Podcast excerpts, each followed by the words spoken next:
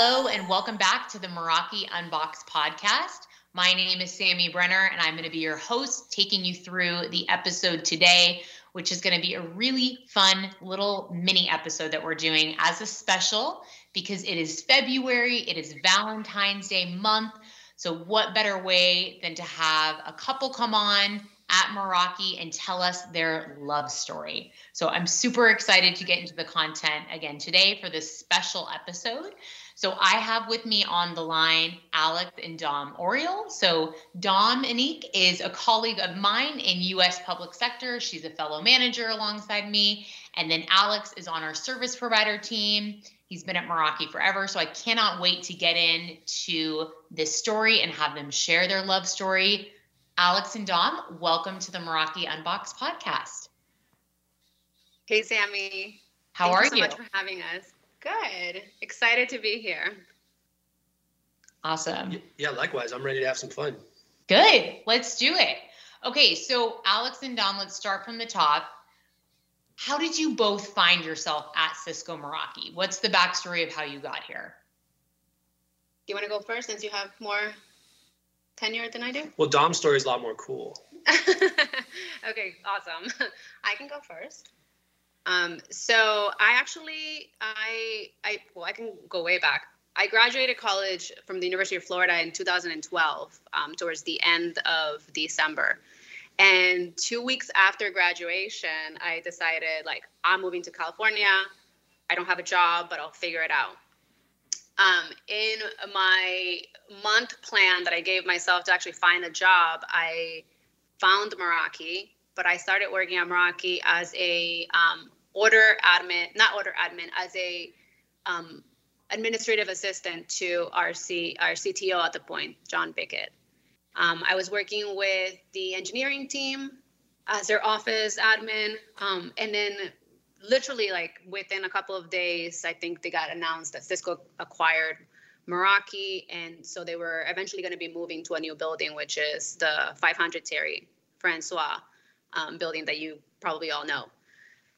When that happened, I had reached out to Denise and you know asked her like, I really love the company. I would love to stay at Meraki in any other way, shape, or form um, and ended up joining the um, operations team under Joe Zittimer. Worked in order admin, um, became a supervisor for that team, uh, then switched over to our channel operations, covering the Latin American market. Um, Spanish is actually my first language, so I used to work on the manual POs that would come in from all over Latam um, that was an awesome opportunity because then like I got to work with distribution, I got to work with channel, uh, which was really cool. Um, then we actually left for a little bit. We moved to Seattle, and so I, I left uh, to work for a reseller. Um, but we missed San Francisco a lot, so we came back to the Bay Area, and I joined public sector, where I met you and the rest of the public sector team. And so I think I've been back for this is my fourth year back already.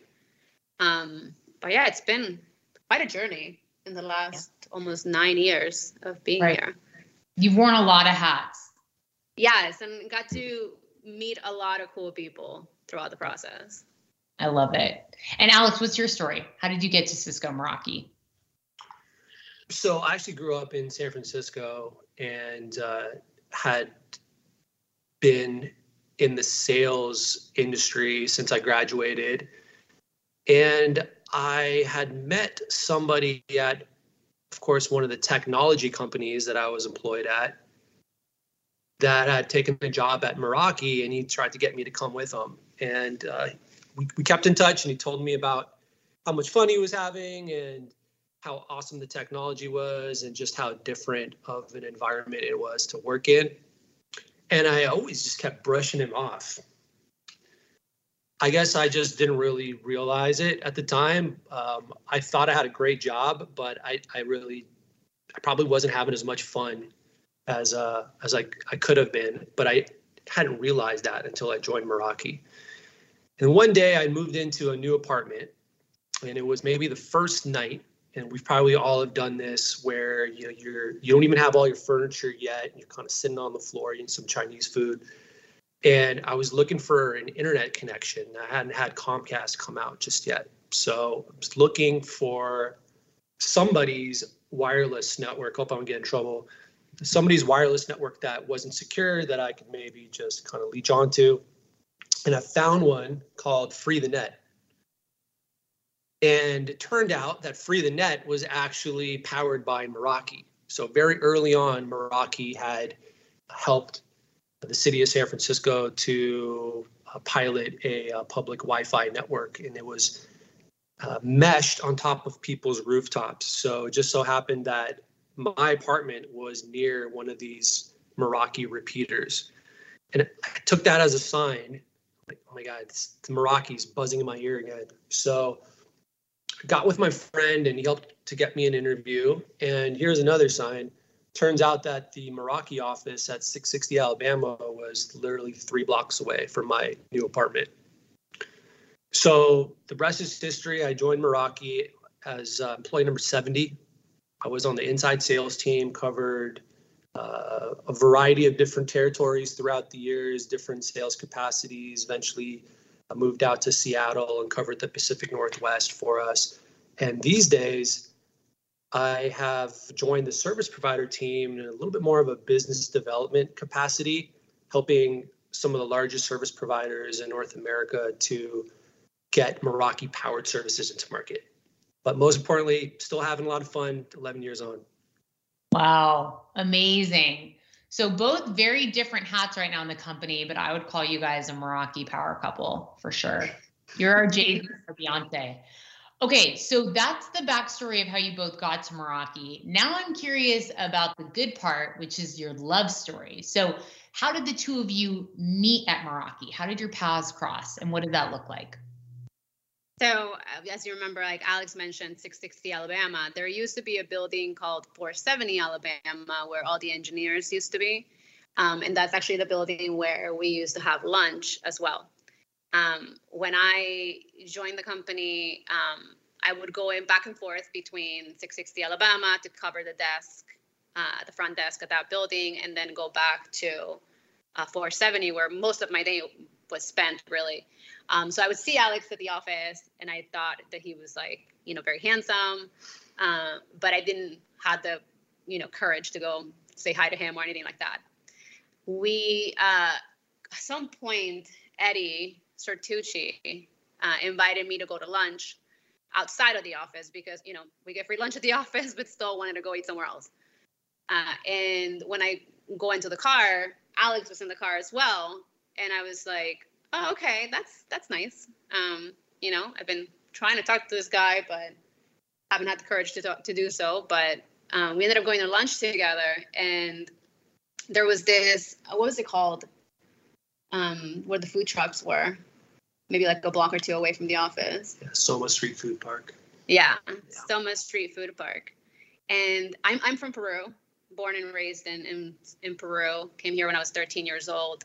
And to, to me, whenever I see a Peruvian anything, I get very excited. And uh, there was a Peruvian food truck mm. at the Soma Street um, food truck spot. And so they're a straight, you know, it's like literally get in, walk straight to the food truck and buy me a ceviche. And then Alex sits next to me and starts talking to me about Peruvian food and Peruvian culture and all these different things. And I was so blown away. I was like, how does this guy from San Francisco know anything to do with Peru? And I guess you can explain how you knew anything about Peru at that point. My older sister I dated somebody from Peru for about 10 years, and he wow. was practically my big brother he would take me to soccer field. We would we were we would hang out all the time, and uh, had all this knowledge about Peru bottled in, and I hadn't had an opportunity to use it. and then at that moment, obviously, I was really interested in Dominique, and uh, I just started thinking, okay, there's going to be an opportunity. There's going to be an opportunity. What am I What am I going to say? And uh, of course, there was a Peruvian uh, food truck there, and I found out she was Peruvian, and I was like, oh my god, this is my in. So it's like it's super cheesy, but it was kind of love at first bite because we both really are into food. Still are. We still are. Yes. Yeah. Love um, love at first bite. I feel like that could be the name of a movie. we should pitch it to Netflix. Seriously, let's pitch it to Netflix. Okay, so that's how you two met. You crossed paths. It was love at first bite, Peruvian food, all your Peruvian knowledge. I love it. So, how did this thing evolve from that kind of first lunch to thinking maybe there's something here to where you, you know, where you are now? How did how did your love story progress and evolve from that day? I think from there we started hanging out a lot more. Uh, whenever I would see him at the office, I would make an effort to like try to have lunch with him. Or even after we moved to the new building, he would make like a smoothie for himself and then come down to my side of the building to like bring the smoothie to me, which was really nice. Um, nice.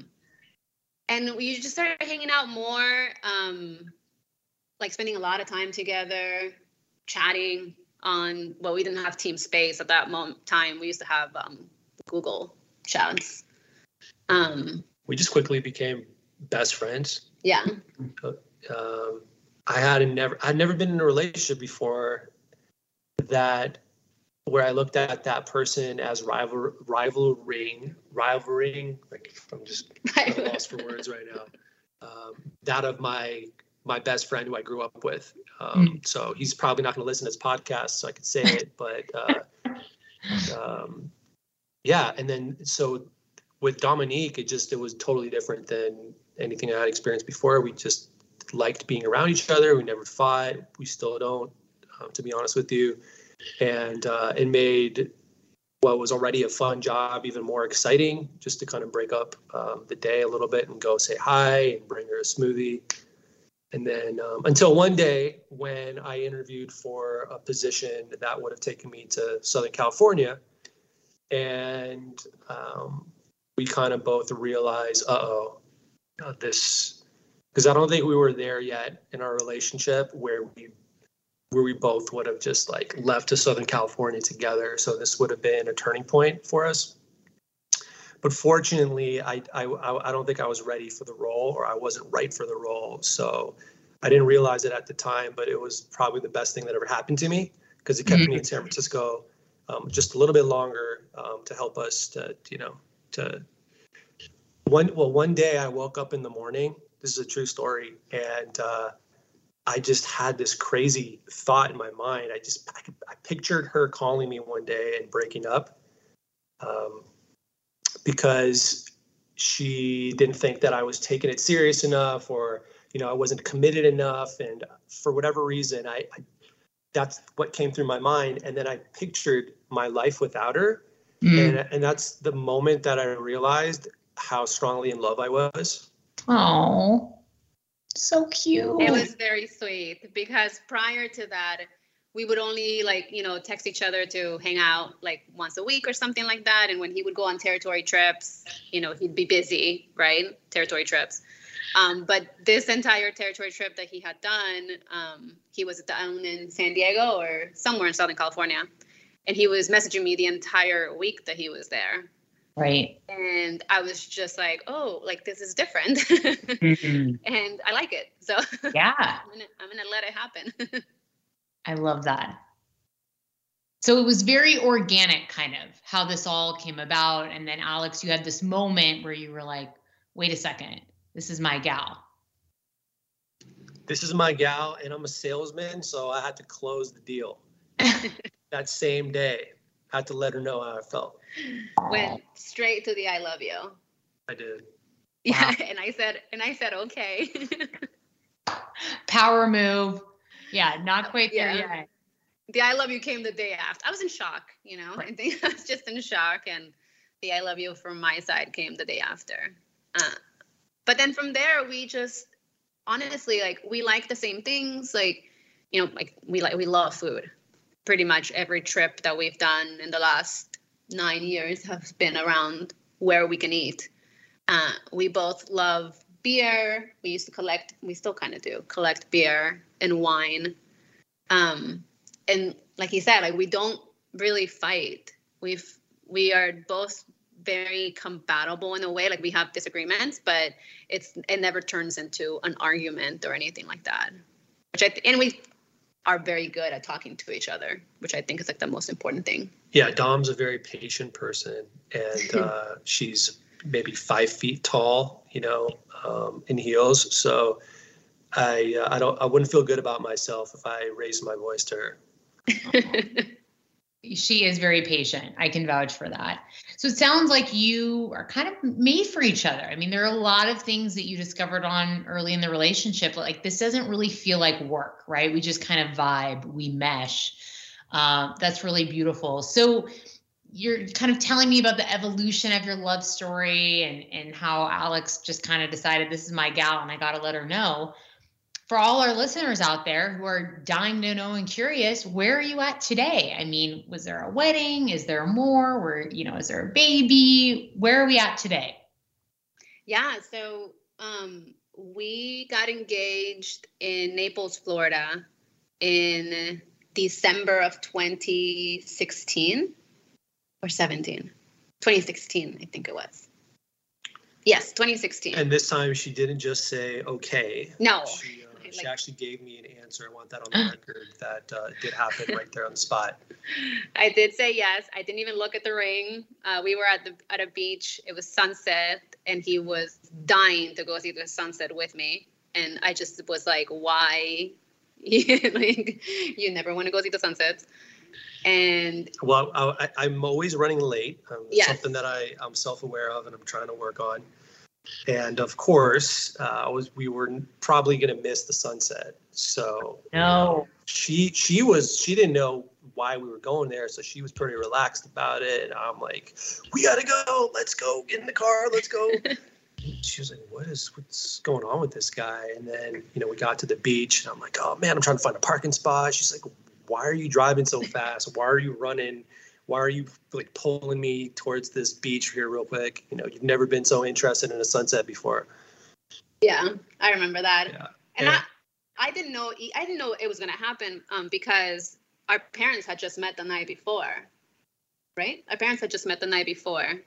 Um, finally, we had gotten them together. His parents come to Florida from time to time, and so. The funny thing is, what?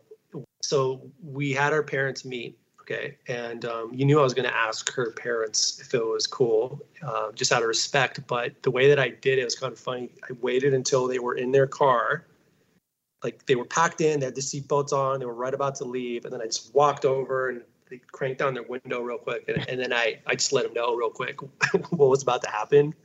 So they they were kind of caught off guard. It, you know, I don't think that they would have objected, but if they had second thoughts, they it would have been too late. They were already in their car, and I was I was out. So, uh, oh my god, very strategic. Very strategic. No out. Just hey, happening. Roll down the window. Amazing. So the engagement goes off without a hitch. Fast forward to wedding.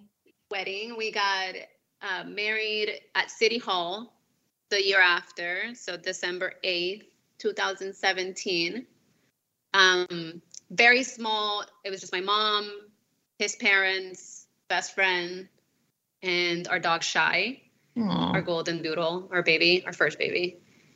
And we it was Christmas time, so City Hall had this beautiful like Christmas tree in the middle. Um, an ex Merakian took our photos, which actually he's become our family photographer at this point. Um, he's taken all our photos together. Shout out Brian Wong. Brian Wong, Brian very Wong. talented photographer in the Bay Area. Hit him up. yeah, pretty amazing. Um, we had our, our civil, civil wedding, uh, and we did a civil wedding because we were having a uh, Mexico wedding. So we did a destination wedding in Mexico, um, mainly because I wanted to have some family from Peru. And uh, it was really hard for them to get a visa to the United States.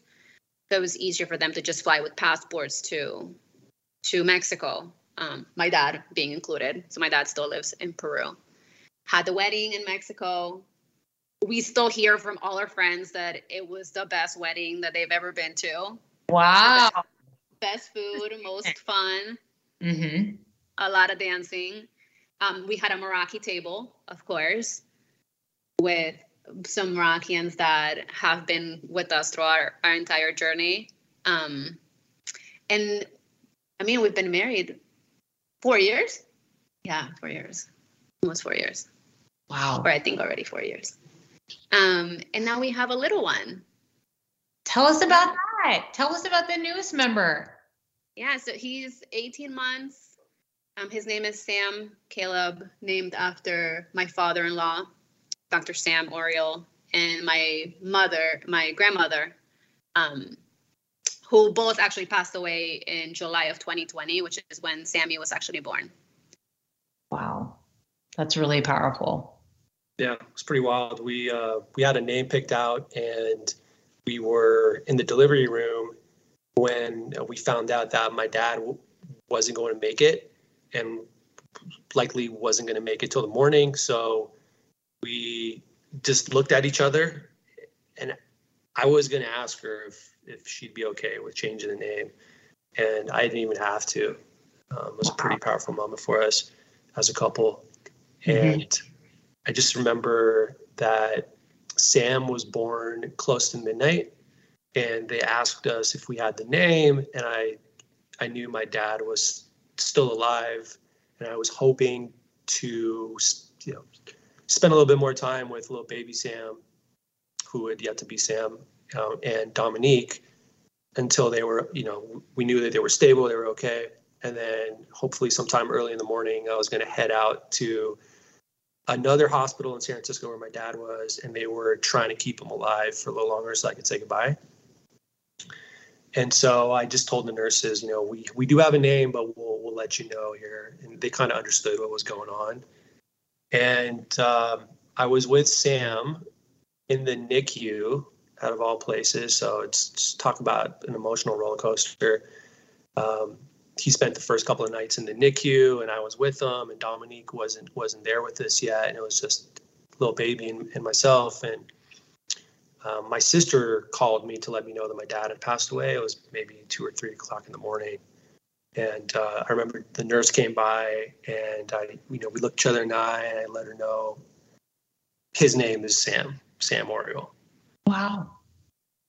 And it was a amazing blessing, you know, now that I think about it, because it offers us an opportunity to remember my dad every single time we say Sammy's name, mm-hmm. which happens a lot. A lot. Sammy, no.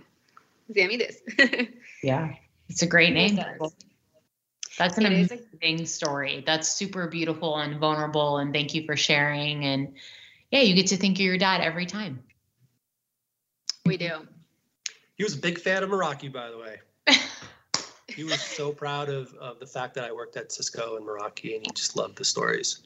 Wow. That's so freaking awesome. Thank you for sharing that. So, I guess to kind of tie this all together, looking back at your love story now and how much Meraki, this place, has meant to you and how much history you've lived here, what does Meraki mean to you? What does this company mean to you? I mean, could you kind of tie it up with a bow for us? Absolutely. I mean, I can go first. Um, to me, Meraki has been a place of, like I've always said this, to me, it has been my family. Um, I came into the Bay Area not knowing anyone. I didn't have a job, had $2,000 in my bank account. And I found Meraki, right? They, I found some of my best friends actually came from Meraki um, my husband. you know, I met him there. So to me, it's always been a place where it's my family, and I absolutely love Meraki, the company, the people. Um, I don't see myself going anywhere, you know, like at least not for a while. And it's always been also a place of opportunity. So, right, like I've grown as an individual, I've grown as in my career, I've gotten to meet a lot of different people and learn a lot from everybody. And it's always had, it's always given me the chance to to be more. And I think that that's very amazing. And the fact that I met Alex there, who's always pushed me for more too, right? I think that's why we also are such a great couple together, is because he's always he always wants more for me, and mm-hmm. I wouldn't have gone for the ISM role if it hadn't been for him telling me like you're ready for it. Like this is yeah. yours to take. Yep. Um, so yeah, Meraki is always gonna have a huge, huge place in my heart. Um, mm-hmm. We joked that we were gonna name the baby after Miles. that's our original mascot. Yeah, that's hilarious. Yes. well, maybe that's baby number two. We'll save Miles for baby number two. There you go. what about you, Alex? It's just been a place of significance for me throughout the years. Lots of great memories. I spent a lot of time at the office. You know, I was three blocks away for a while, and uh, my badge worked on the weekends, and so I'd find myself sometimes on a Saturday or a Sunday having a bowl of cereal and reading the newspaper at my desk. You know, this beautiful office, completely empty, and there was something really peaceful about it. And then I would catch up on a little bit of work, but not too much, but just enough to justify that free bowl of cereal, you know. And then when we ended up moving to the shinier, bigger office, I remember feeling really sentimental about that first office. And I came back after they moved most of the office furniture and I grabbed a few mementos, like the uh, original Meraki mailbox with the logo on it and uh, the reception sign. And I even peeled off this Jerry Rice fathead that was on the wall and trans I rolled it up nice and careful and I brought it back to our apartment and Dom really did not like this, but I I I put it back up on the wall in the hallway to greet everybody coming in. And she said it looked like, you know, a bachelor pad or a frat frat house, and she was probably right. Um, and that only lasted for like another year, and then I had to roll Jerry back up oh. and stash him away. But um, it's always been a, a place where I've been able to meet friends, to be able to find opportunities to challenge myself. I've never felt bored. I've I've every time that I've maybe gotten close to leaving, a new opportunity has fallen right into my lap and um, I just excited. I feel like there is no end of these types of opportunities at Meraki. I mean, you know, it's kind of cheesy to, to talk about a. It's it's kind of a big corporation now. It's not a startup anymore. Um, but Meraki, I feel like, is still sticking to a lot of its core values. People, people first. Uh, we try to do the right thing during the uh, during the pandemic, we continued to pay um, a lot of our employees, you know, the catering staff, for example, or the the, the maintenance crew. You know, were taken care of. Um, those little things were were really symbolic and important, reinforced that this is uh, this is a family. And uh, you know i'm giving my all to this company so i want to make sure that i'm doing that for the right type of organization. So so far you know they've never let me down. Yeah absolutely. I can echo that meraki really does live the values um, well you guys this was so much fun i hope this episode gives people all the warm and fuzzies uh, Alex, Dom, thank you so much for joining, for being vulnerable, for sharing your love story. It's special. It was incredibly thoughtful. So thank you for sharing. Um, and uh, we hope to have you back soon. Don't be a stranger on this thing. And Thanks, congrats. Sammy. Yes, about little Sammy. Congratulations, by the way. That's so amazing. So that wraps up another episode, folks, of the Meraki Unbox podcast. If you haven't already done so, go ahead and click the subscribe button. We are releasing content about every two weeks. But again, this is a special mini-sode, so happy Valentine's Day. We hope you enjoy this episode. If you have any suggestions or you want to give us feedback or you want to be a part of the podcast, go ahead and, tweet us at Meraki Simon. We'd love to hear your feedback. Uh, and uh, if it makes sense to collaborate, we will absolutely reach out. So it's been a pleasure. Take care, folks, and see you back here very soon.